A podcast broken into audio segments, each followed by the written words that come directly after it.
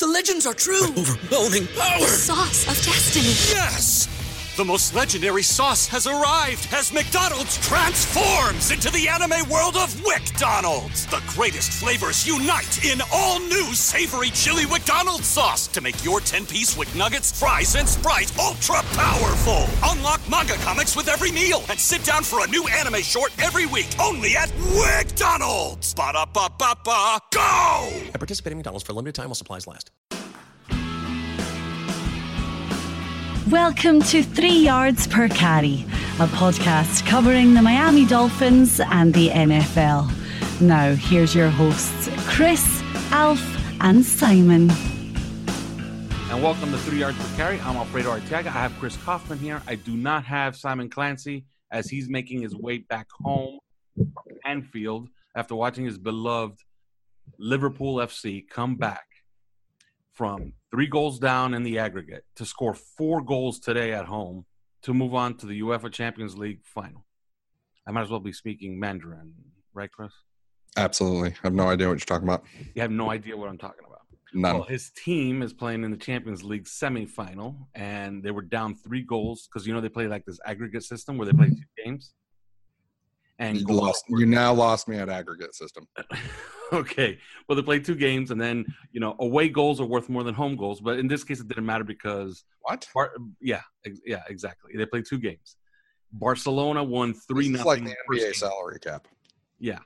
Well, no, actually, the NBA salary cap has gotten easier to digest over the years. There's no way. There's no way that's easy. So Barcelona basically won their home game three nothing. So it's pretty easy. Liverpool needed to win four nothing today at home, and sure enough, they did, and they moved on. Uh, one of the greatest comebacks in the history of sports, and it's Simon's team, which is saying something because all our teams are are garbage. hmm Speaking of garbage, that Kentucky Derby, my God. Yeah, I watched it. That's that was unfortunate. that was uh It, it was bad. yeah. Everybody was deflated afterwards. Well, we don't have a we don't have a Kentucky Derby champion. We just No, don't. we don't. We just don't know. We don't really. I mean, they say, you know, that a horse that was not interfered with, did not cross the the finish line first, Mhm. is now the Kentucky Derby champion. Like Yep. that that's that's just the truth. That's like that's like if you score less points than your opponent in a playoff game, but they say, you know what, Mhm. you're going to the AFC Championship game. I am. Mhm. Well, you know, we take it. yeah, we would. Well, this week on Take- Three we would take wins that are handed to us, right? yeah, yeah. I don't mind. I don't mind things being handed to me. Yeah, like you know. Yeah. Okay. well, you know what was you know what was nice is for anybody that had the sixty-two to one horse. I mean, that's. Yeah, my God. That was a, yeah. Did you see the exacta payoff on that? Oh my God. Did you see the, see the pick six payoff? Oh, I didn't see the pick six. Well, what was crazy was that there was actually six tickets, I think, that paid out. Oh, really? yeah, two hundred and seventy-one thousand dollars for twenty cents. Jesus. yes. So simple math tells you it's over a million dollars for a dollar pick six. Mm. Okay. Man. So yeah, it was it was bad. Of course, of course, that's like akin to winning the lottery. basically pretty much although you could you could really you know it's you use your brain you know you're not really you're not really just throwing out numbers in a pick six you use your brain to build the ticket i built a Yeah. ticket that cost me $179 and i hit four out of six Hmm. okay oh actually no i hit well i really did hit four out of six but they tell me i hit three out of six because the seven did not win the kentucky derby Because one of them got disqualified. yeah, the yeah the, the the one in the Kentucky Derby, maximum security, got disqualified. If not, I would have hit four out of six. And you don't get paid anything for four out of six. But if you hit five out of six, sometimes in the pick six, you get what is called uh, you know, it's a consolation, They have And the weirdest it- names. and it could be something like you know two grand, three grand, sometimes like that. So it's well worth it. But yeah, I wrote something on Five Reasons Sports about it. Uh, hope hopefully all you guys read it by now. Even Was if- it just bitching about it? Yeah, Like- basically just me bitching about it. But I did put a disclosure in there that it did cost me money. So, so before Bear with me. I need to bitch about this for a minute. yeah. So yeah, but basically the whole gist of it is uh, the one War of Wills that was interfered with. He put Mhm. himself in that position to be interfered with. He came off the rail unexplicably, to contest the outside of maximum security, and that's where he got interfered with. But the reason he came off the rail is because the rail was absolutely dead. So it was the jockey that put himself in that position. So if Mhm. anything, the one was the one who fouled everybody else, Mhm. not the seven, who was a length clear at that point. But anyway, enough horse racing, enough soccer, enough all this stuff. This That's week on a three yards per carry, last week, I did a couple of polls and they got pretty big responses. And one of them was about Ricky Williams. And since then, a bunch of people have written about Ricky Williams and they've credited us. And also the Miami That's a nice Dolphins. Twitter account, oddly enough, put out a tweet talking about Ricky Williams' accomplishments in his career, which is, I wouldn't say ominous because, you know, Mm. although it is ominous if you don't Could be want him in the. Ring of Honor. Good. Yeah, it could be ominous to some people. yes. But we ran a poll, and the question was really simple Ricky Williams, Ring of Honor, yes or no? The results came back, I thought, kind of surprising. It came back 77% yes, 23% no. What were your thoughts on that? I voted no immediately. so so nobody's more surprised than I am. Okay, well, But, make the um, case why he doesn't deserve it. Well, listen, uh, I, I think he's a nice guy, uh, but the fact And of the matter is a hell of a player. You got to say that too. He was he was a hell of a player for one year for Miami, basically 2002. He was pretty good also in 2008. You know, he helped spark the whole Wildcat phenomenon. Mhm. and um and so but he did that that that wasn't just him either like that was he and ronnie brown there's like you can't you can't separate them Yeah, he, had, um he had three 1,000 yard seasons here. Yeah I mean, well yeah three 1000 yard seasons but like one of them as one of them is the podcast name three yards per carry. They just they ran him into the they ran him like 400 times and he you know of course he he crested a thousand yards. But i mean it, it was so he had he had the one phenomenal year the year that we should have done something in the playoffs except jay fiedler got hurt ray lucas came and puked on his shoes and and we lost enough games that we couldn't get in the playoffs it, we could have actually done some damage that year we had some strong weapons uh, certainly on defense we had ricky williams running Yeah, they had the, wild. Dolphin team. That Dolphin Yeah. team with two games to go. I, I'm sick of like repeating it, but with two games to go, had the one seed, and they were Mhm. playing two teams that they were favored against: the Mhm. Minnesota Vikings and the New England Patriots, and they were ahead in both games late, and they lost both games. yeah, Mm-hmm. yeah and that team had a top three defense and a top two running game. So, yeah, you, you is it crazy that they make the Super Bowl? I don't think so. Well, I don't- yeah, it would have been crazy, but not, I think overall. But they As a could have, they could have, yeah, but they could have done some damage in the playoffs. I don't think they make the Super Bowl with that team. As a one seed, I- they, they can't win two games at home. Just because you're one seed doesn't mean I. They clearly weren't a one seed when they went ahead and you know pretty much at full strength lost those games. Yeah, I don't blame those last two games for what happened. What I blame is the previous games when Jay Fiedler, I think he missed something like six games, and the Dolphins kept trying to insist that Ray Lucas is actually a good backup quarterback. And like we swear, he per, he performs well in practice and everything. But for the first, I I forget how many you know games, whether it was first four games or whatever, he was just absolutely awful. And they lost. Uh, they lost. You know some games that they probably would not have lost if Jay Fiedler had not got hurt, and and so that's why that to me is why they didn't end up getting the, going the playoffs and making some noise. I don't think they were going to go to the Super. But anyway, then Ricky Williams, that was the year he ran wild for us. The next year he was three and a half yards per carry. It was three yards in a cloud of dust constantly. Um, I, I understand that the offensive line wasn't doing that well, but I, I understand that Ricky himself wasn't necessarily doing all that well either, and he retired immediately after because you know he felt that Dave Wannstedt was running in, into the ground. I mean, that has to be accounted for. This 2004 thing where he just, I mean, and he could have given them time. He could have given them time to um to to ma- make some plans to deal with his absence yeah, it was but an am- absolute ambush. to do it. It he chose ambush. to do it as an ambush because he wanted Travis Henry to be the guy. And so that like that was him making a decision that wasn't that shouldn't have been his call to make. and uh, and it was a poor decision, by the way. And so, I mean, he really screwed that team over in 2004. I mean, there's no make no bones about it. He screwed them over in 2004. He came back in in 2005 and um, for Nick Saban, and and he had a decent year. I remember that. Um, it was, but it was a decent year. And then he, he had the Wildcat year in 2008 and the, the the year after that, they they continued on the Wildcat. They still had a strong ground game under Tony Sparano, and he did have that that last you know 1,000 yard season. But is this is this Ring of Honor good? Is this? I mean, did he did he get us any glory really um, a, as a team? No, he didn't. Um, did he? Did he leave the team in the lurch?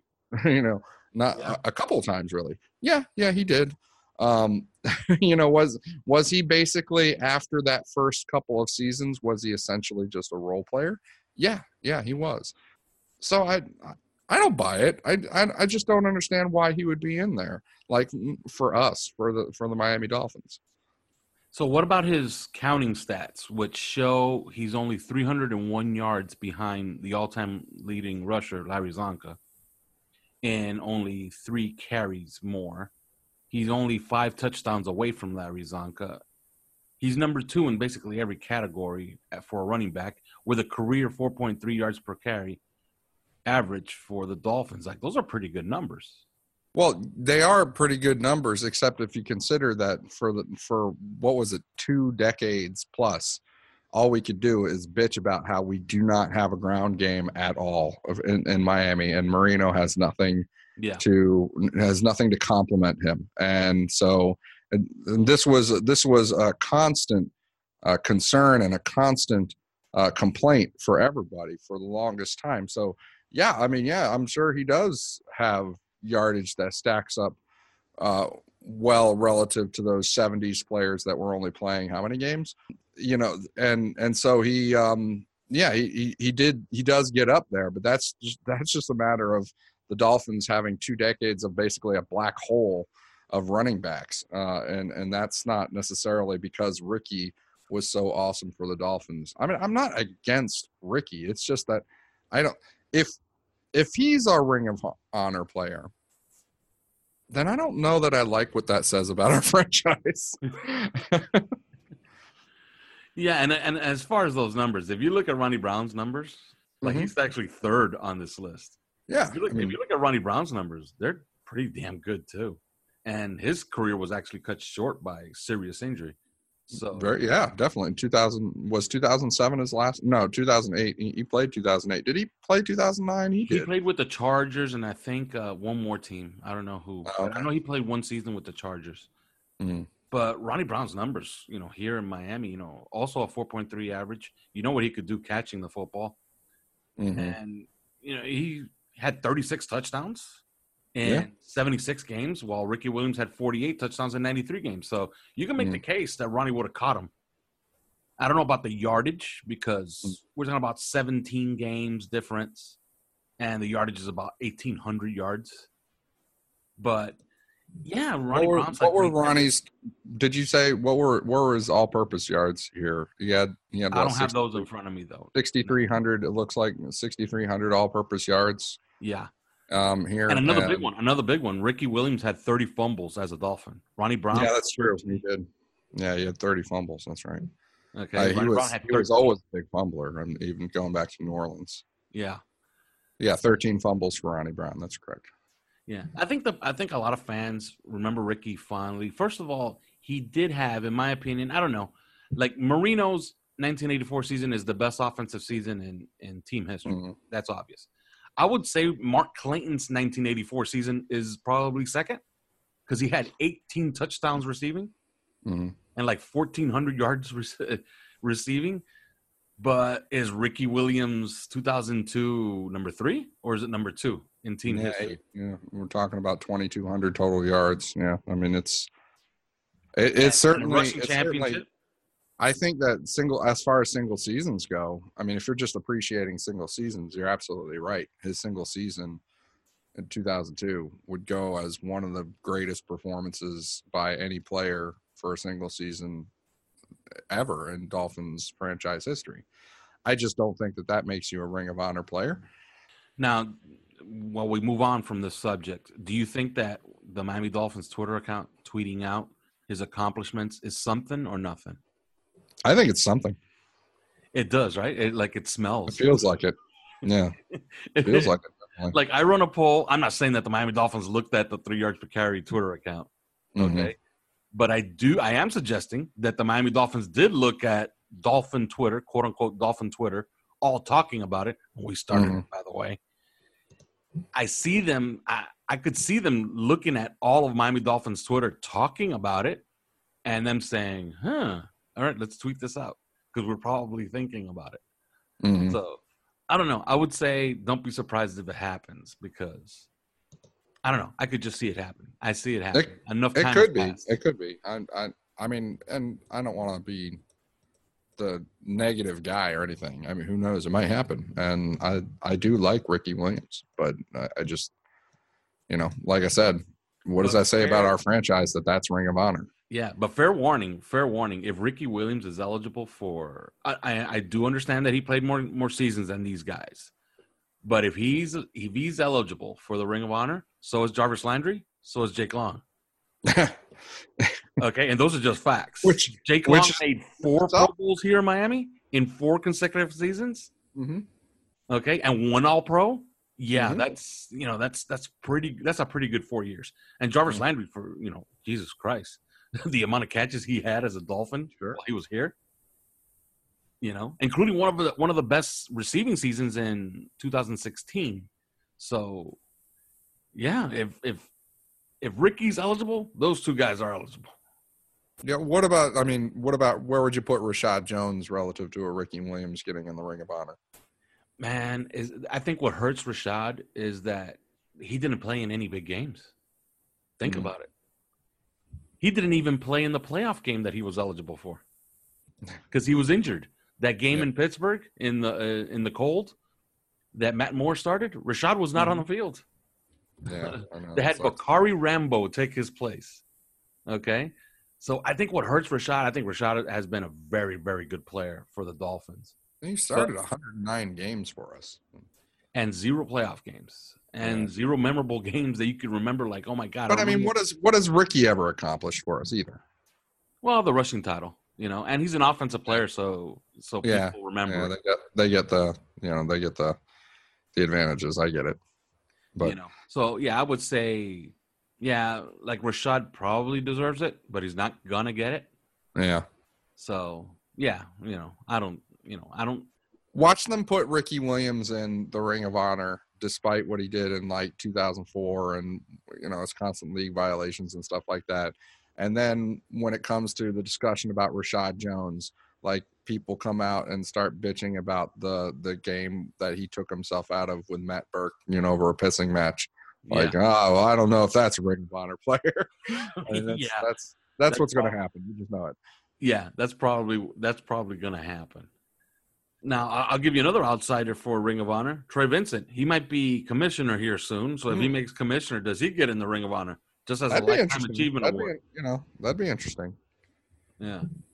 All right, let's move on. You wanted to talk about you know, I wanted to, I wanted to just mention that uh, Jason Pierre-Paul of the Buccaneers, evidently, I want to see what you think of this idea, but Jason Pierre-Paul of the Buccaneers, uh, evidently last weekend he or last week he got into a car wreck, and it turns out that he has a, a neck injury, um, like a fracture in his neck, and he might need surgery, might miss the entire season the Buccaneers drafted, I mean, basically a linebacker and DB, right? They didn't, Mhm. they didn't in the fifth round. They drafted a kicker, and they still had guys like Charles Omenihu and um, and Justin Hollins on the uh, on the board.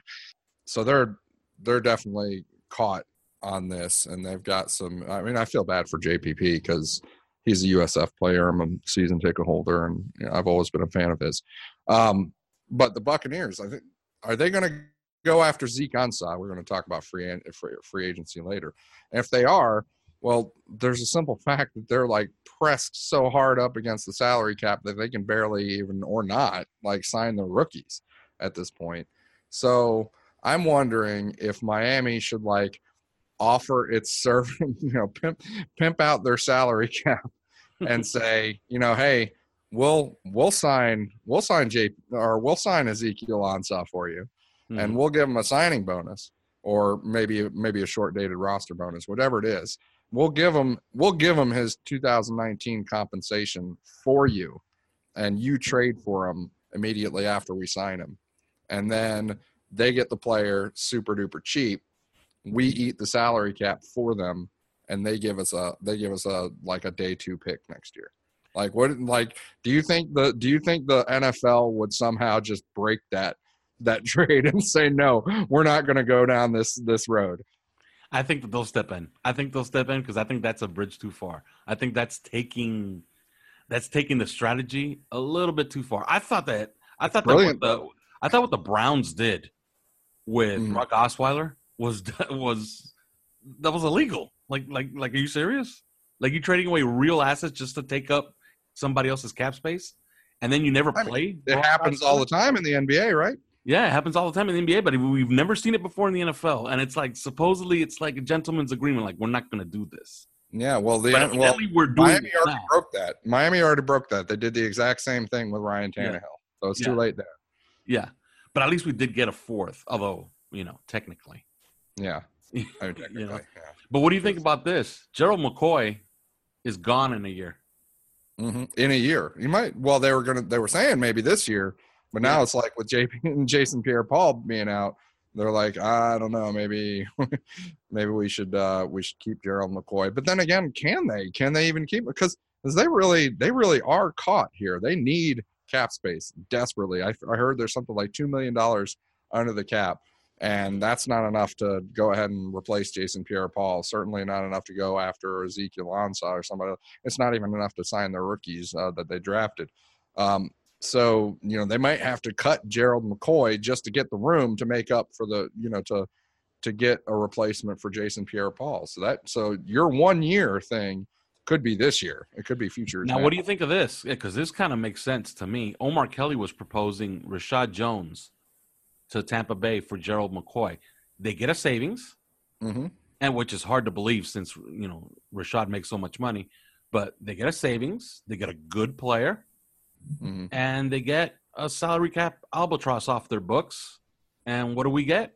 Oh, we get open cap space at the end of the season. I don't think they get enough savings on that.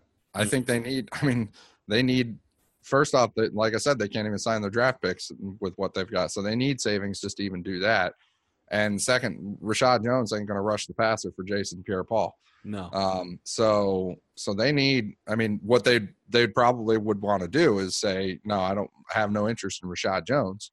Uh, do you want Gerald McCoy or not? And if you do, then flip us a pick for him, so that um, so that they can take that money off their books and and maybe you know try and scramble and do something. Um, so we'll we'll see we'll see what happens, but that's an interesting guy to be available. I'm not sure that Miami would be interested. Period. Uh, in Gerald McCoy, and that's my my opinion. But um, I, I don't know. It's I, I kind of like this. I kind of like this idea of pimping out our salary cap for uh, for for the other team and, and taking a draft pick for it. I know I don't know if the league would step in or not, but sign and trades happen. You know that's that's that is something that happens. Trading somebody that you just signed that off season also happens. I remember that uh, the Eagles did it with Hank Baskett one time, the wide receiver um, and they had signed him during the offseason and then they traded him like a few months later uh, with i mean it wasn't it wasn't even training camp yet i don't think yeah, um, they just went ahead and traded him and it was like well wasn't he just available a few months ago yeah. um, but you know what this is setting up, though, right? what It's setting up the 2020 offseason to be the offseason where Chris Grier and company either build a Super Bowl champion or a Yeah. team that's going to be irrelevant for the next 10 years. or they build like the trevor lawrence team because they've Yes. they're 120 million dollars under the salary cap and they have no talent no payroll yeah, but I don't think that that's that's going to happen. I think patience is going to wear thin. I think they're going to go for it next offseason. Yeah, there was already something I believe um, I forget who wrote it. Gosh, I wish uh, I wish I remember these things, but um, but there there might be they're not inclined to rush to fill up all that cap space with you know signings and stuff like that. They might be just more inclined to do more of what they did with Ryan Tannehill, um, and what I'm proposing that they do for for the Buccaneers with Ezekiel Ansah, is, which is to basically eat other teams, you know, cap space in exchange for draft picks. Like continue continue to sell cap for draft picks, um, which would be an interesting philosophy. To I mean, it's certainly new in the NFL, and oh gosh, I think we appreciate anything new in, Yeah. in Miami. Anything that's that's new thinking is is Yeah. well appreciated. Yeah, because everybody hates like whatever we've been doing. I mean, even though we've been doing di- different things for the last twenty years, but um, yeah, people are people are fed up with the mediocrity, so they just take anything new. All right, you wanted to ask me something about what we learned from the draft. That's right. I wanted to. I wanted to see like now that we're step out of the draft, it's done. It's the weekend is over. Um, we've had we've had our review of the the individual players. Uh, what I mean, what did what did you come away like? What was your impression that you came away? What did you learn about the team? Like, how did they operated the draft and in a certain way? And this was not GM Chris Grier's first draft as the GM, but arguably the first one where he didn't have a bunch of voices barking at him everywhere. Yeah, Um, between like Adam Gase and Mike Tannenbaum uh, and Steve Ross and the staff. and and the staff. Um, you know that they certainly we, we talked about how they've restructured a lot of things, including what the staff what their role is in the in the draft now. Yeah, I don't Um, believe that we reported this on on three yards per carry, but I guess I can now because I, I told you guys on the, our WhatsApp chat. But yeah, this was the first season in many where the staff did not have a draft recommendation for the first round, and they usually do have one. So I guess they didn't want a bunch of people getting on record. They just wanted one voice, and that one voice is Chris Grier. So I'll tell you what I learned. Nothing. Okay nothing. nothing because i came into this this I, I, well i'm not going to say i didn't learn anything okay i'm going to say that i'm a little bit confused because i came into this draft thinking okay they need defensive backs and they need a premier edge rusher and i thought that was Mhm. going to be the that's going to be the strategy Like, I could've thing they didn't get. they didn't draft a single defensive back and they didn't take a single premier edge rusher yeah, I was a little bit surprised by that too. Uh, Okay. So I, I was like, okay, if you want to be the Patriots, you need these two things. And God knows we need at least one of them. Okay. Well, I don't Like, think you need a premier edge rusher to be the Patriots, but I do think you need. But a I think you need to put one on the field, Chris. And we don't have one right now. Yeah. Okay. We have, we have Charles Harris and two AAF guys, which is yeah, exactly. So so that was part of that was part of me bitching about the Josh Rosen trade. I could step away from the Josh Rosen trade and say, okay, if he's great, okay, great, awesome. But you know, I do look at it, at Josh Rosen. Part of what we traded was Chase Winovich, and I think Chase Winovich is going to be a good pro. for me. It's Juan Thornhill, but yeah, go on. Either one, either one is fine for me. You know, uh, like either one made perfect sense for me with that Mhm. pick. But yeah, like I'm, I came away a little bit confused, but it's becoming a little bit clearer for me now. I Mhm. think that pre Rosen, they were like, you know, we don't give a crap about this season, Mhm. and evidently, I was wrong, or maybe I'm right and they're wrong. I love this defensive back group, and You do? none of them. No, I'm talking about in the draft. Oh, in the draft. I was gonna say. Yeah. No, I love this defensive back group, and evidently they didn't because they didn't Nope. take a single one of them. Okay. So maybe I'm wrong. Maybe they're right. Maybe it's the other way around. Maybe I was right and they're wrong. We'll see how this Maybe they defensive just back didn't group. have very many picks. they just didn't have very many options. Yeah. So, you know, I came away thinking pre Rosen, they were like, you know what? We don't give a crap about this season. Mhm. We're gonna do what we do, what we think best. We're just gonna go, you know, you know, we're gonna stick to our board. We're gonna take our BPA, which is Christian Wilkins, and I could absolutely see how they could have Christian Wilkins as their BPA at 13. Like, Mhm. uh, and BPA, by the way, yeah, is best, you know, best player available. So yeah, I I could easily see how they could just say, you know what, we got our BPA, he dropped to us, let's just take him and be happy with it. It's a it's a conservative approach, but it's a good approach. You're getting a good player, hopefully. I think you are. So yeah, so that's fine with me. But you know, not doing anything else just strikes me as a team that just didn't care about this season. So they Mhm. decided to punt on the season. Then they get Josh Rosen, and all of a sudden now they're they're talking about spending a couple of bucks here in free agency. So it's a bit bipolar, I think, the approach. So I guess we're going to learn a lot, like in the coming months, of what they think now. Because if they're going to, you know, try to buy their way to six or seven wins, that's going to be a, a little bit disappointing. Because that means they really had no plan, and the plan was being formed on the fly. Yeah, I don't even know how. I don't even know what you can buy at this point um, with with what's available. Uh, But I think I think that there were a couple of things actually I took away from it. So I did learn some things, or I, I felt like I did anyway.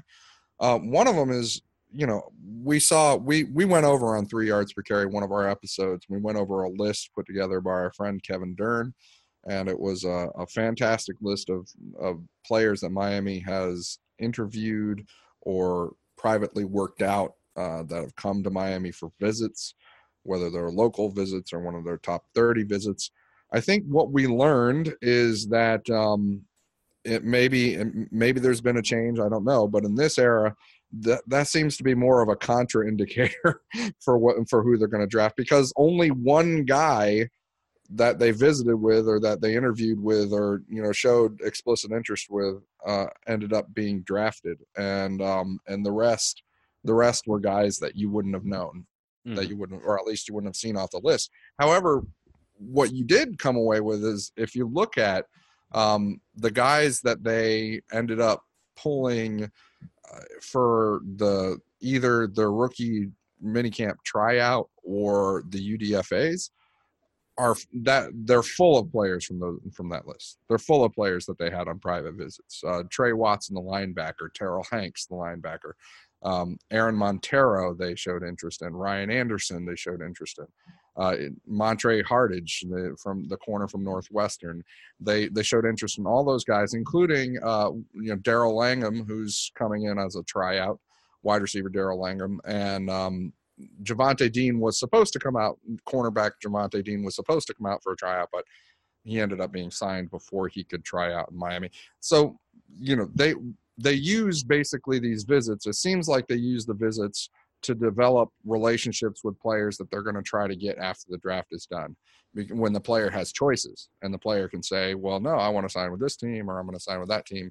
So you know, doing that visit thing and doing and and paying them extra special attention might be part of the strategy of getting them, you know, kind of getting them in uh, ready to sign with you when the draft is done. But as for you know guys that they brought in as visits and drafting them, I mean, it was it was I mean they didn't really do that. they Yeah. they the only guy on the list was Isaiah Prince. Uh, Christian Wilkins said he never even met Brian Flores before um, before any of this or before they took him. So uh, Isaiah Prince of Ohio State had they had shown some interest in him. I I believe at his pro day. I think. Um, so I think that that's that's one thing that I take from it. Another thing that I take from it is they, they put together a staff that we've we've gone over many times on uh, on when they were putting together the staff. They have a lot of hardware. Uh, they have a lot of they have a lot of championship rings. Mhm. Uh, this staff does. I mean, and not and not just with the Patriots. Okay, you know, guys like Pat Flaherty, the offensive line coach, have rings with other teams, and certainly uh, Jim Caldwell has rings with other teams, and um, and some of them have college championship rings too. And so um, they put together a staff with a whole lot of a whole lot of championships and and that sort of pedigree. And then their first pick is a guy that has two championships, and that's Christian Wilkins, Mhm. and was a big part of those cha- championship teams. I think that matters because when you look at it, and you look at uh, who they were taking throughout the draft. I mean, you, you have uh, Michael Deiter and Andrew Van Ginkel from Wisconsin. I mean, Wisconsin was only eight and five this year, but they were eleven and one last year. I mean, and the only loss that they took was to Ohio State, which is a team that they love to draft players from, evidently, um, because we've seen it already with um, we've seen it already with Jerome Baker and Raekwon McMillan, and now they they get yet another Ohio- State player in Isaiah Prince. So they love they love drafting champions. They love drafting winners. Mm. Uh, and I, I think even even you know Myles Gaskin, if you look at look at what Washington has done over the years uh, as a team, um, and, and he was a big part of that. Uh, I think that uh, this is this is a thing for them. This is a thing for them drafting winning players. All right, we're gonna go to break. When we come back, we'll, we'll talk UDFA's and street free agents. But first, these words. You're listening to the Five Reasons Sports Network. We've created a menu of intelligent and entertaining content on demand for commutes, workouts, and more. And by now, you're already familiar with the 15 different podcasts in our network. Today, we are proud to announce the premiere of our brand new website, 5reasonsports.com. On it, you'll find columns from more than a dozen of our hosts, many who are professional writers in the market. Watch original videos from shows like Miami Heat Beat and Balls Cast. Browse our full merchandise shop. And unlike other outlets in the area, there's no paywall. Everything is absolutely free. All of this from a network that's credentialed from all five major sports teams in South Florida. Oh, yeah, did we mention that it's free? We're by Miami for Miami. We're sports on your schedule. We're Miami Sports on Demand. We're the Five Reasons Sports Network. Go to 5reasonsports.com today. Hey, it's Seth Levitt here from the Fish Tank with my main man. OJ McDuffie, the juice. And Juice, we've got a special guest over the next two weeks in the tank. What's up, everybody? It's Pat Surtain, and I'm officially diving into the fish tank. If he was better than Peyton, Yeah. he definitely wasn't better than me. Oh, there So we that's go. what I wanted to get Yeah, th- that's where we're going with it. Did you and Peyton ever play against each other in high school? Absolutely beat him 35 7. 35 to Get outta 7. here. Oh, yeah, I had three rushing and two passing on him, accounting for all five touchdowns. Had hands in all of them. yeah. Hey, Pat came in here saying he doesn't remember stuff, but he Oh, I remembered remember all that. I remember- Make sure you dive into the tank to hear our entire interview with Patrick Surtain here on the Five Reasons Sports Network. You can catch up on what you've missed and hear new episodes every two weeks until July by searching The Fish Tank on Apple Music, Google Play, Podbean, Spotify, or wherever else you find your favorite podcasts.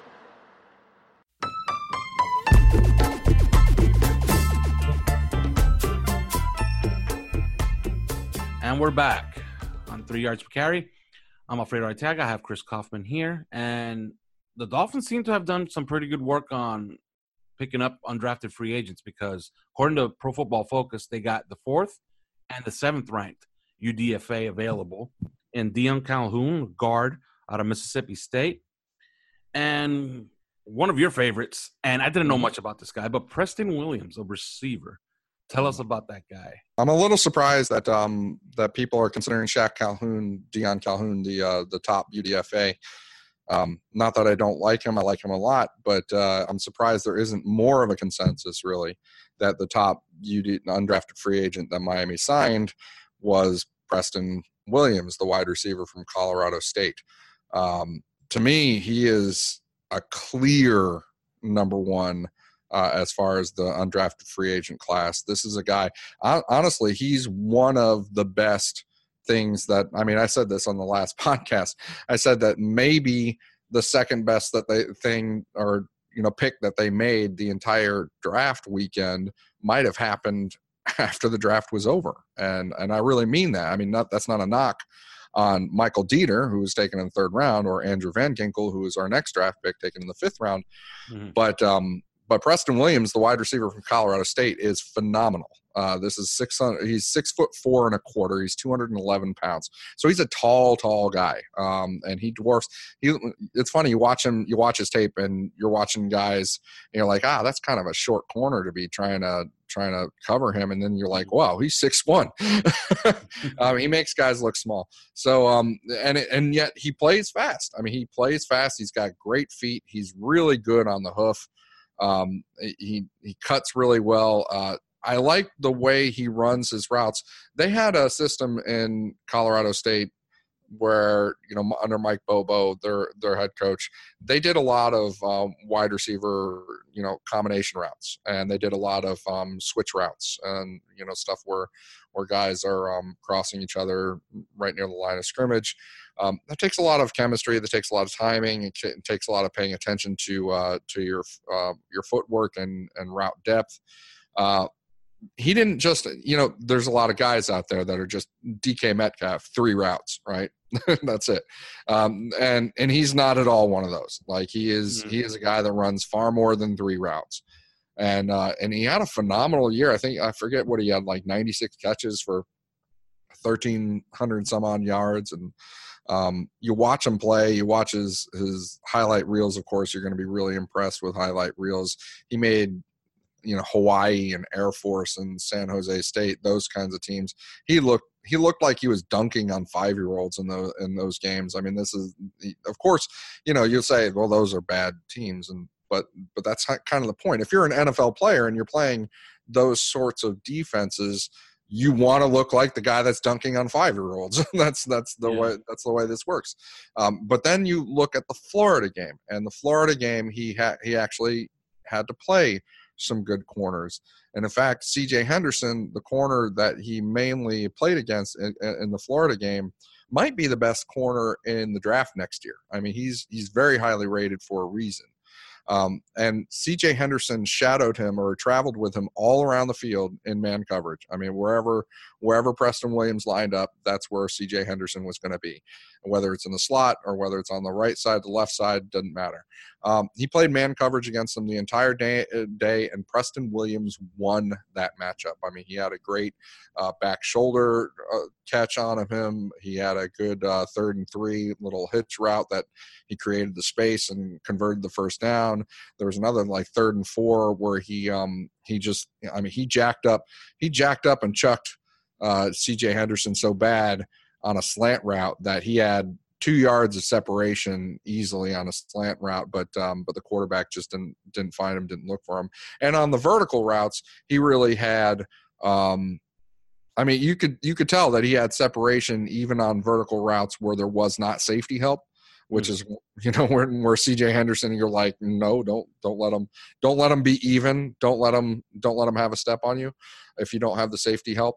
Um, he got he, you know he got he got positioned very well in that game against CJ Henderson and then he topped it off because you know of course this was a bad team this was a bad Colorado State team Florida was running up the score and so at some point in the third quarter they took uh, CJ Henderson off the field you know your day is done and then they put um, they put another guy on him uh, I think his name is uh, is Trevor Dean or something like that um, and he's one of the top freshman corners in the country right now. And he's six foot three, uh, you know, big time four star recruit, and uh, and and he just was clueless on how to cover Preston Williams. So this was this was two good corners that Preston Williams was facing in this Florida game, and he was he was making them look silly. And uh, you know, he looked like he was not at all out of sorts being there. You know, he's a he's a transfer from Tennessee. He was uh you know he had some we'll talk about you know some of those immaturity issues and and, and what he's gone through. But um, but you know he's he's a guy that uh, that had sort of a checkered past and transferred from Tennessee, so he was in the SEC. You know he's he's used to that SEC competition. But um, but he ended up in Colorado State, so I, I really look forward to seeing him. This is a guy that could be our wide receiver one, um, and I, I don't know how soon that would happen, but he has that ability. He has the ability to be Miami's, uh, you know, what DeVante Parker should have been and has not been. And so I'm really looking forward to seeing him in the preseason. Did, did you take a look at him at all? Yeah, I've looked at him a little bit. I'm on his uh, Twitter account right now, by the way, and he and he's verified. So I thought Twitter wasn't verifying people anymore. I thought that too, but then I saw some like people that I don't necessarily like that that are verified too that I know just happened recently. So I'm, and he calls himself the he calls himself the glitch, which which I think is pretty cool. and his uh his Twitter handle is at th resort. I don't know what that means. I don't know what that means either. okay, but he keeps tweeting about unicorns. He considers he consider he is it's in his uh Twitter bio. Is are you a well? He writes, "Are you an unicorn?" okay, so so it begs the question. Okay, like this this kid is obviously he has a personality. It begs the question: How come he wasn't draftable?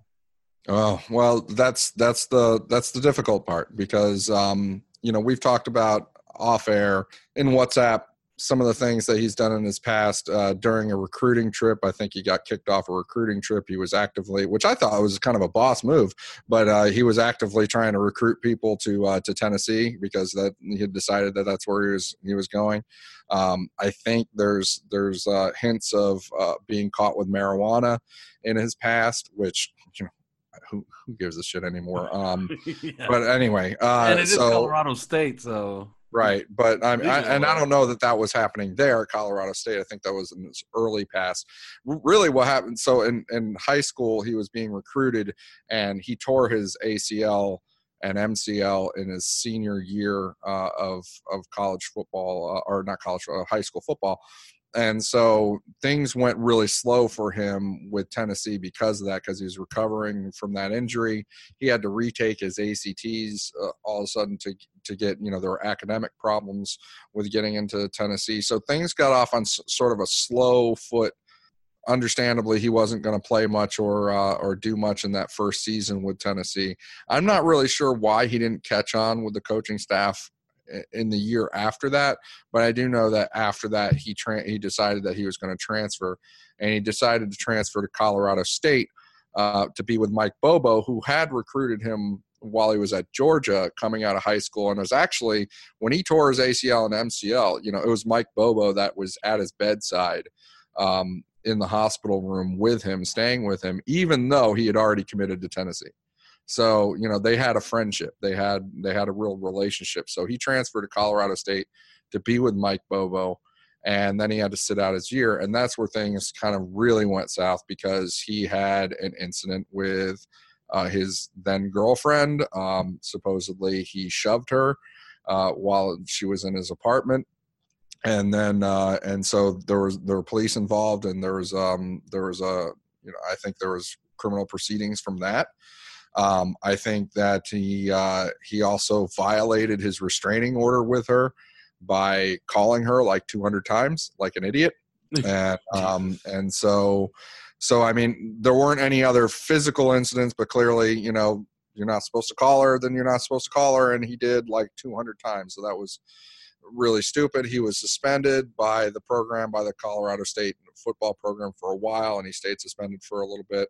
Um, but then he he became eligible in 2018, and they unsuspended him, and he went ahead and had a fantastic year. Um, but then he he kind of blew his pro day altogether. I Yeah. suppose he ran like a four six one, which isn't fast, and it's not reflective of what he does on tape. He had to do the vertical, evidently, according to Tony Pauline, he had to do the vertical six times because he kept having his vertical jump disqualified by the scouts.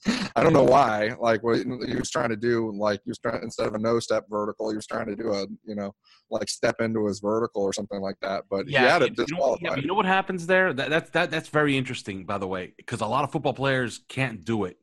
Yeah. In basketball, some players can jump off of two feet.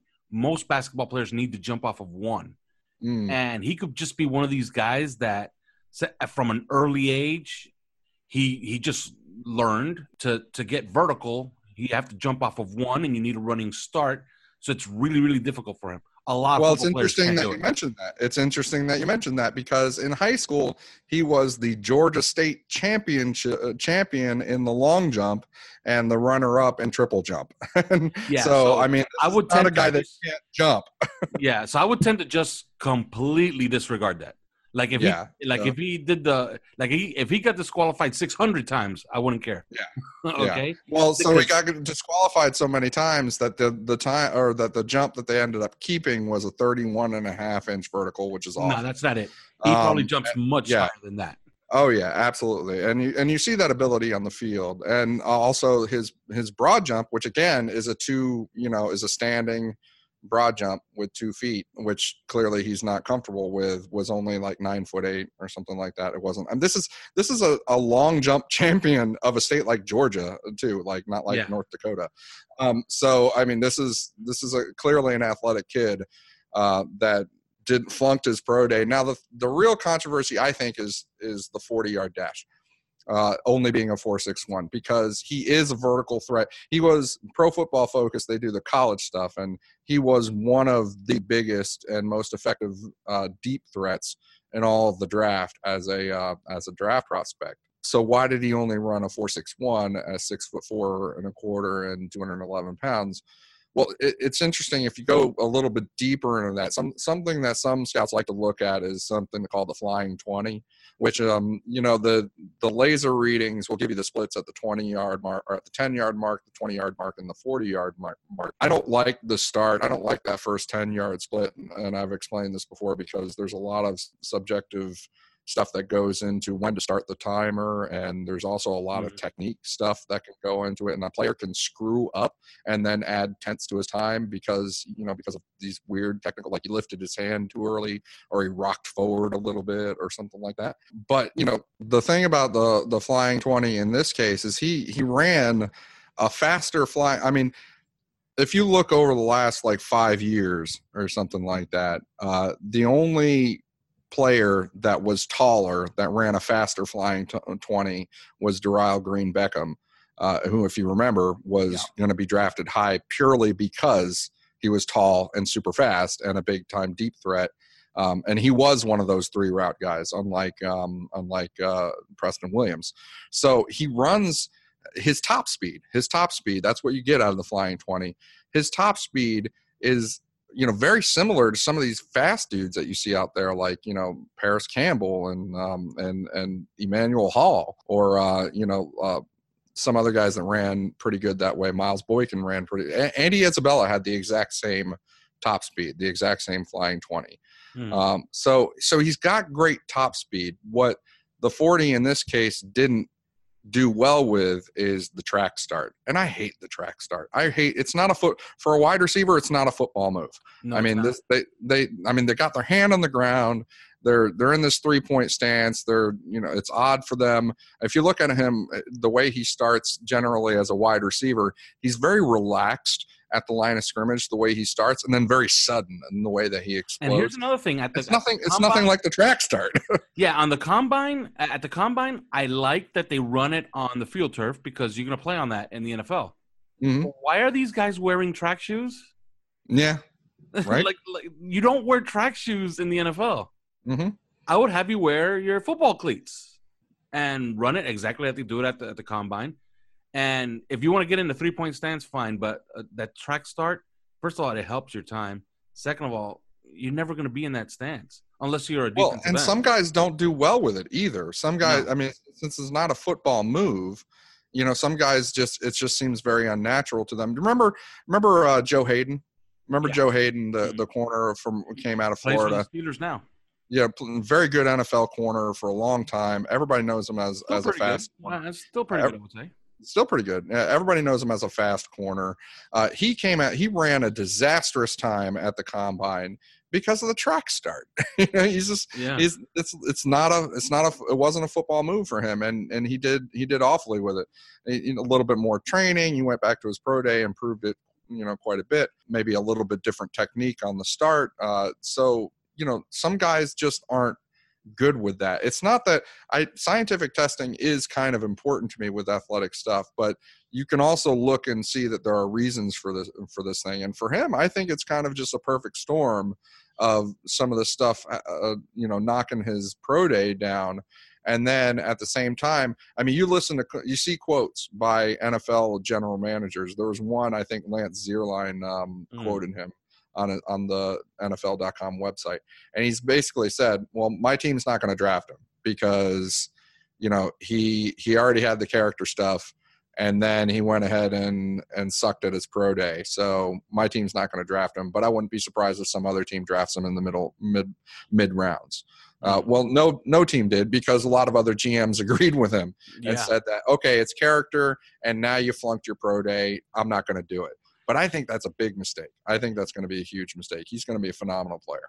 But you know what? That could be also a lot of these guys. It's no secret that if you're going to be drafted pretty high, you talk to your agent and you're like, okay, look, the, the combine's coming up in in about 45 days. We're talking about guys that just finished playing their, their bowl game, or or not, and they're talking about, you know, I got to get into this combine. I got to do I got to do well at the combine, and sometimes the agent will front that player you know, three thousand the three thousand dollars that it costs to get into a good combine school, and mm-hmm.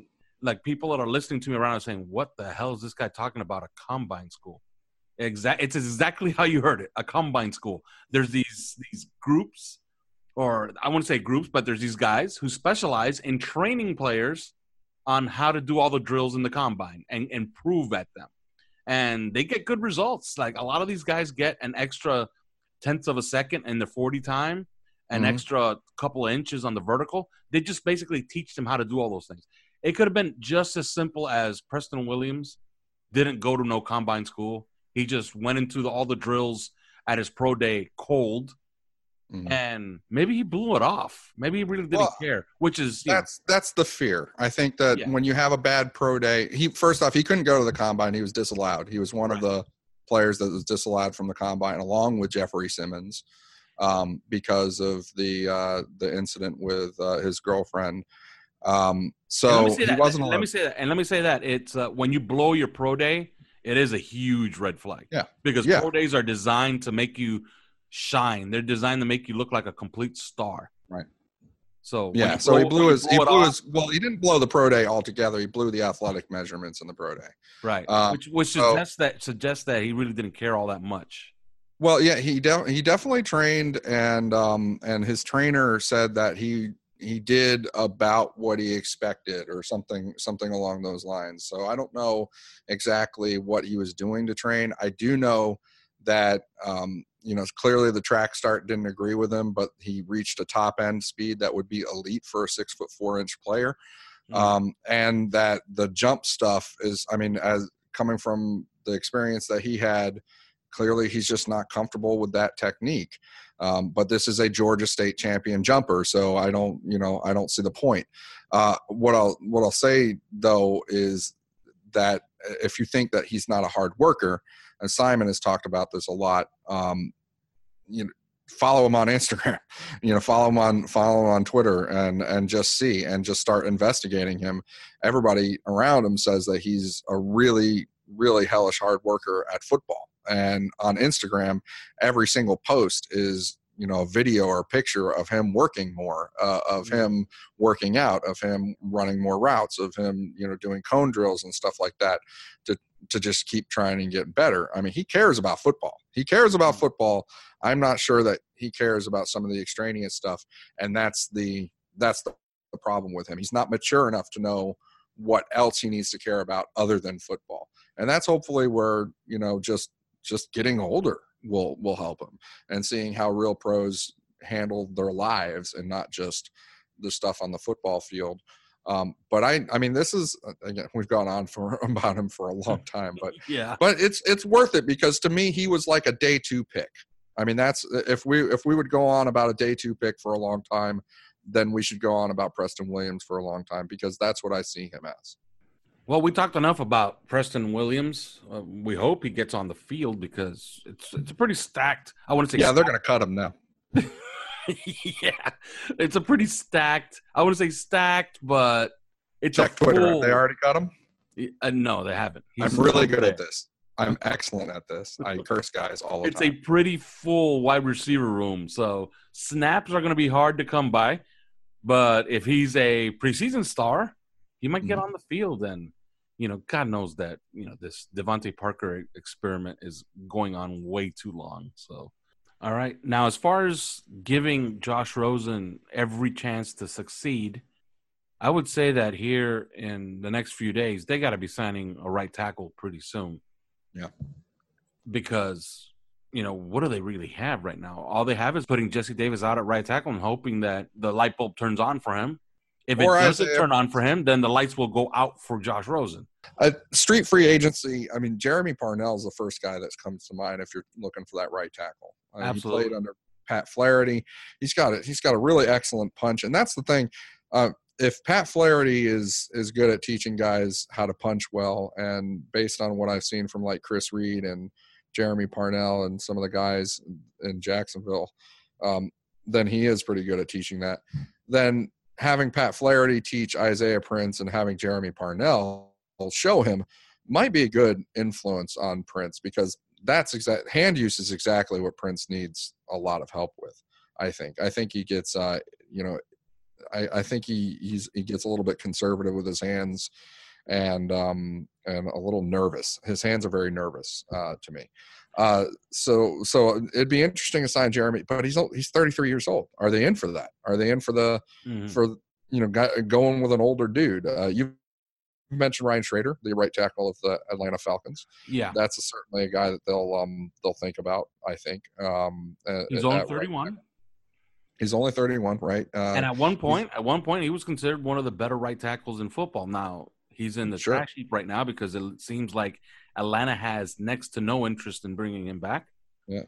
So, and and the price might you know you gotta wonder because Jared Veldheer is a guy is a guy that people talked about as maybe a guy that Miami should be interested in. gone to Barry New Jack- now. Barry Jackson, the Miami Herald, was reporting uh, days ago that Miami weren't going to be in on him, that they're not in on that bidding for him, and it turns out that New England is, and they're getting him for six and a half million dollars for one year, which is kind of, you know, that's decent money. That's that's pretty pretty good money. So you wonder what Ryan Schraeder would want if if he was going to be here. Um, Jermey Parnell might be a little bit cheaper if he's still willing to play. Well, you got to Um, put yourself in Ryan Schraeder's shoes. He's 31 years old, which means he Mhm. has one contract left in him. Okay. mhm. I don't risk my neck for literally. I don't risk my neck for anything like two million dollars for one year. Yeah. One year. So I'm going to need a pretty fat one year payday to justify me going out there. So maybe you give me the opportunity to try to earn my last contract in the NFL. You know what I mean? and they might also just have a really good evaluation. I've been meaning to go over this on the on the podcast, but they might just have a really good evaluation of Je- Jesse Davis at right tackle.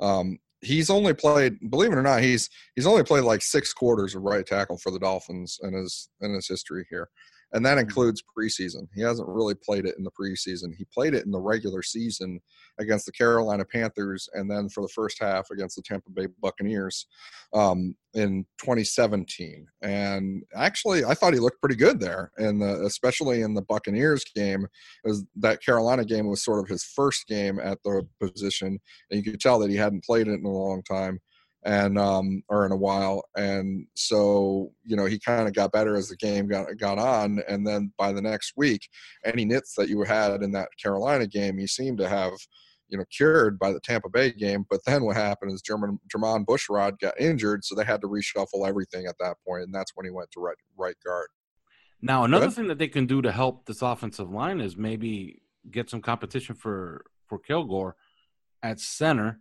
I love that Maybe Travis Swanson, who's back out there once again. maybe maybe Swanson because he played he played all right he played decent decently well for us um, last year. Um, I don't know. Uh, that's that's a good that's a good question. I think that um, actually Patrick Omameh, the uh, the guard that has played with Jacksonville, he played with Jacksonville under Pat Flaherty and was pretty good there. And we actually looked at him. We talked about him, you and I, about as a possible free agent addition for Miami. I think a year ago. And so, but he went off to the New York Giants where he played right guard instead of left guard, which is what he had been playing in Jacksonville. He played right guard for the Giants, was a disaster. They cut him mid year. And then he went, he went right back to the Jacksonville Jaguars and played left guard for them again um, and finished out the season. It was all right again. So um, he's still young. He's under 30. He's, uh, you know, kind of long armed, uh, athletic dude. Um, probably reminds me of Deion Calhoun actually a little bit. I don't, I don't know what you think there, but like if, if we need competition for Michael Deiter at left guard, that, that would seem to be it. No? Yeah, that makes a lot of sense. Now there there's no other real I don't think there's any other position on like maybe they might bring in a running back for camp. Mhm. Uh I don't you know, God knows they don't need another tight end. And wide receivers already, you know, it's a full it's a full wide receiver room. So I would Yeah. say that on offense, they gotta be near done Yep. as far as adding talent. But I look on defense. Yeah. Who's playing five tech on this defensive line? Yeah. Well, Tank, right now, Tank Carradine and, and Jonathan Woodard Jesus and Christ. and Christian Wilkins. Jesus Christ cannot play five tech. No, he cannot. are, are you saying that Jesus Christ can't play five tech in the NFL? I don't think he can. He can walk on water, but and there are many things he can do, but he can't play five tech. That was a the, that was a reference. I don't I don't know if you got it from Major League. You remember when he says, "Are you saying that Jesus Christ can't hit a curveball?" Ah, okay. Yeah, now I get it. All right. I look at this free agent list and I'm like, hey, man, there's a few guys in here. hmm Man, why aren't we talking about the return of William Hayes to a Miami Dolphins uniform for this season? Mostly because make- he's like 36 and his He's 34. is he? I thought he was 36. But uh, 34. because because he's I mean he's coming off a major injury at that old. That's never a good thing. That's like retirement. You're, gotta be thinking about. That's why Josh Sitton is not here. He, he he came off a he was healthy, but he was old, and then he had a major injury, and now he's retired. But if they need a Um, body and if they actually care about winning some games, like, isn't he worth a look in camp? I mean, I'd I'd consider it if especially if he's cheap. I just don't know. You know, they're they're not going to want to put him over guys that could be developing, so that they're going to pay attention. Actually, what I think is is not five technique. I mean, we talked about it already. They got at that sort of um that sort of you know uh rush end type open end type uh type of player depending on what defense you have or guys that'll play buck position in this defense Charles Harris, Jayrone Elliott, who I actually like, uh, but I think I'm the only one, and uh, and Tyrone Holmes maybe. Uh, I mean, it's it's bad. That's bad, right? That's yeah, that's it's it's pretty for a bad. defensive end position, a rush, you know, pass rush, uh, a right defensive pass rusher position to just be Charles Harris and Jayrone Elliott and maybe Tyrone Holmes or maybe Andrew Van Ginkel. I don't think he serves that role really. That's bad.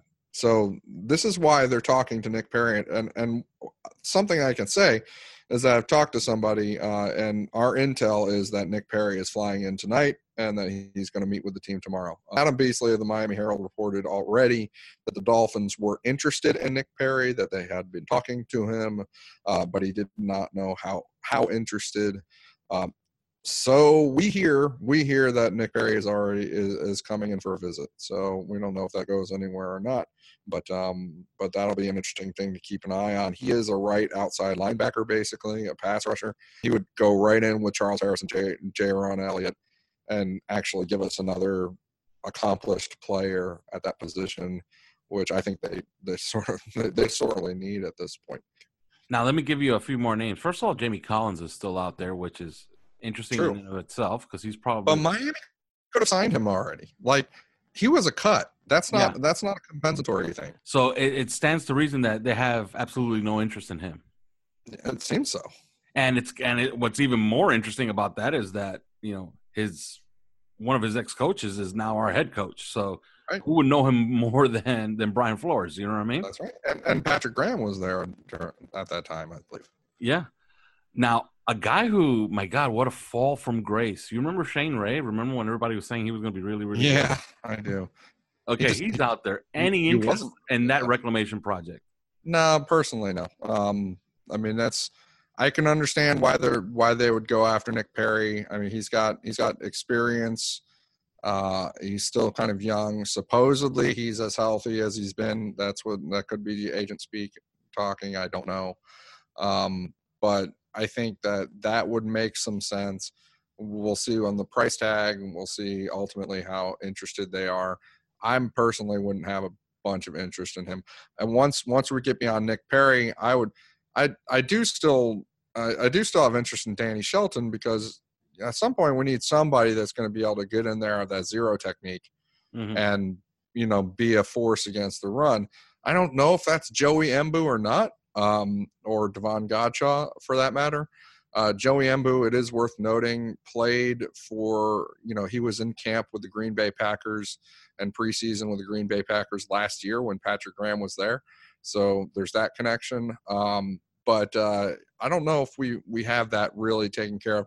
I know that it's kind of a role player position in this defense, though. So it's not like they're going to bid up Danny Shelton in order to go, to go play it. But he did play pretty well in that role with New England last year, so it's worth considering. And after that, you got to look at the secondary. I mean, that corner position is just. Ugh. Yeah. Now, wrapping that up, uh, do you agree that Christian Wilkins will lead all defensive linemen in snaps this year for the Dolphins? Yes, one hundred percent. Now, who will be second? I would say Vincent Taylor. What say you? Gotcha. Oh, okay. All right. I'm So- gonna go with Davon Godchaux. Yeah, so we're pretty much on the same page. Yeah. Now, you mentioned the secondary. We drafted none of them. Okay, None. okay. We liked. We talked about a ton of them that we liked, and we took absolutely zero of them.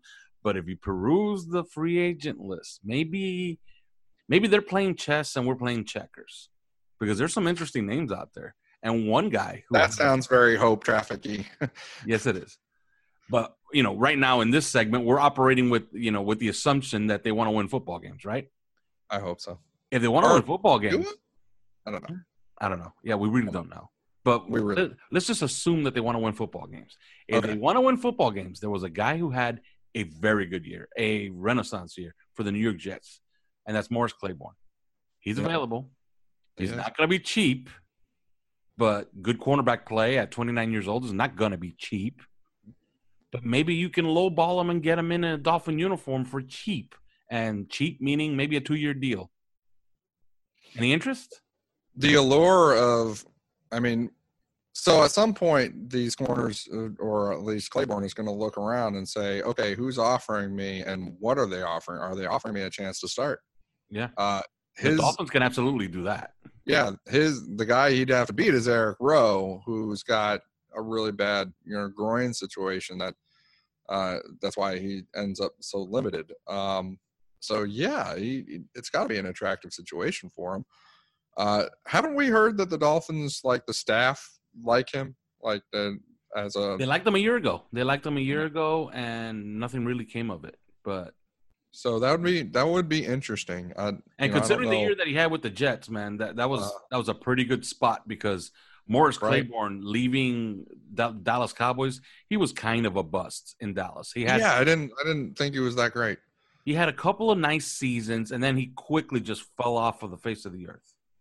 Yeah? I, I haven't looked at him enough to say you know how he is in man but um because that's our defense is going to be so so heavily oriented toward man but it's definitely the the top name that stands out at that position um another one that you could think about is you know to get back home to miami is uh, sam shields and Absolutely. we know And that I was going to mention that right now. Yeah. we know that he can play man he's a little older Yes. but he, I'm sure he'd love to get back into the city of Miami, and so that might mean dollars and cents. That might mean a cheap, a cheaper contract, which would probably suit them. Um, and he brings immediate coverage credibility because you know that he can get out there on the field and you know he can cover, which is not what you can say about some of these other guys that we have. Mhm.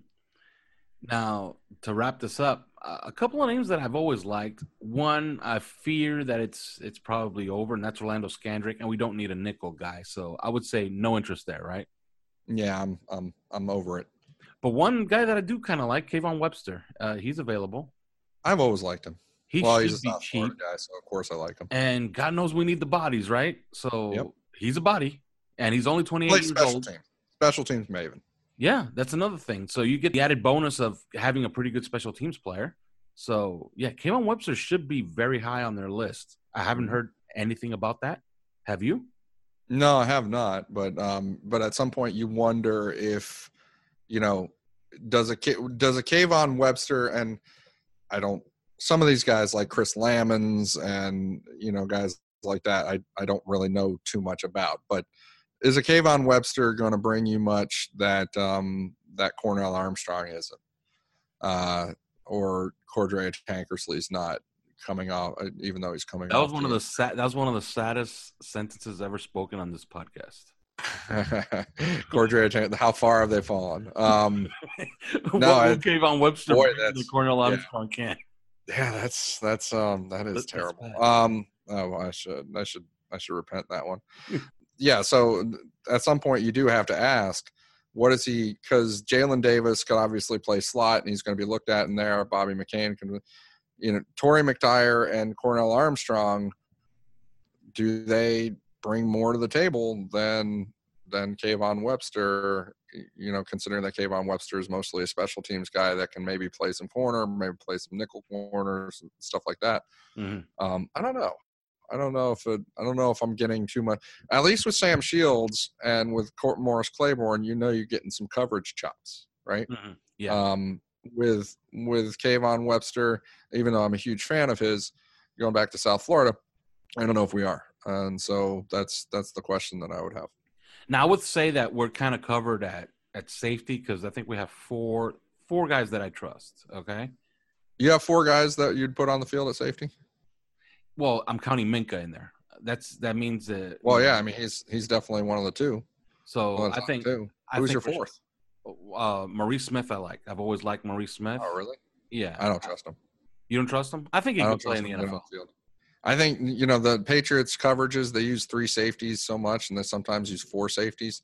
So Mhm. this is going to be you know one one guy goes out. You know one guy goes out, and then and then Maurice Smith or you know whoever's playing whoever else is playing safety has to jump on all of a sudden. Um, I will say this though, uh, Eric Rowe has some some uh, experience there for the Patriots, so maybe maybe he can move. But I don't know, man. I'm I'm like that. That position makes me just as nervous. Uh, I don't know if Miami would have interest in Tre Boston, who is the guy that everybody talks about, but still, that's one of the whole secondary makes me nervous. All right. One last name before we get out of here for the week. The prodigal son returns. Jamar Taylor. no way. I can't even. I can't even run that one up the up the flagpole. No, No. no, that, no. I'm taking the flag down.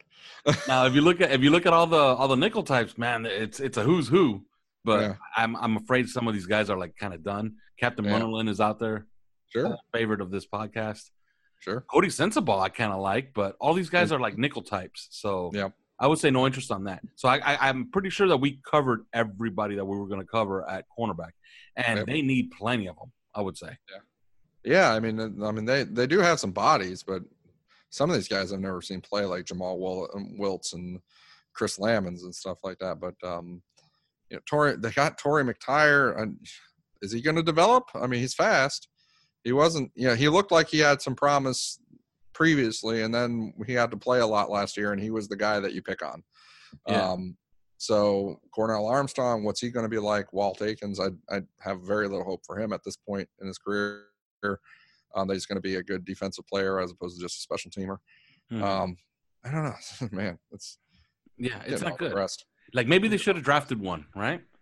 Like maybe maybe they should have. You know, you wonder. all right, all right. That's it, guys. That was. It's been a meaty episode. Long. We covered pretty much everything we were going to cover on every single one of these segments. And So- we're getting it all out of the way now because uh, after this week we're going strictly vegan. Yeah, yeah, yeah. After this week, we're going to start talking horse racing and golf and soccer. Okay.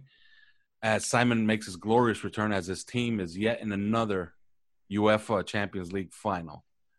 But all right, that's it. There is no more. We will talk to you guys next week. Thanks for listening to Three Yards Per Carry. You can subscribe via iTunes, on Podbean, or your usual podcast provider.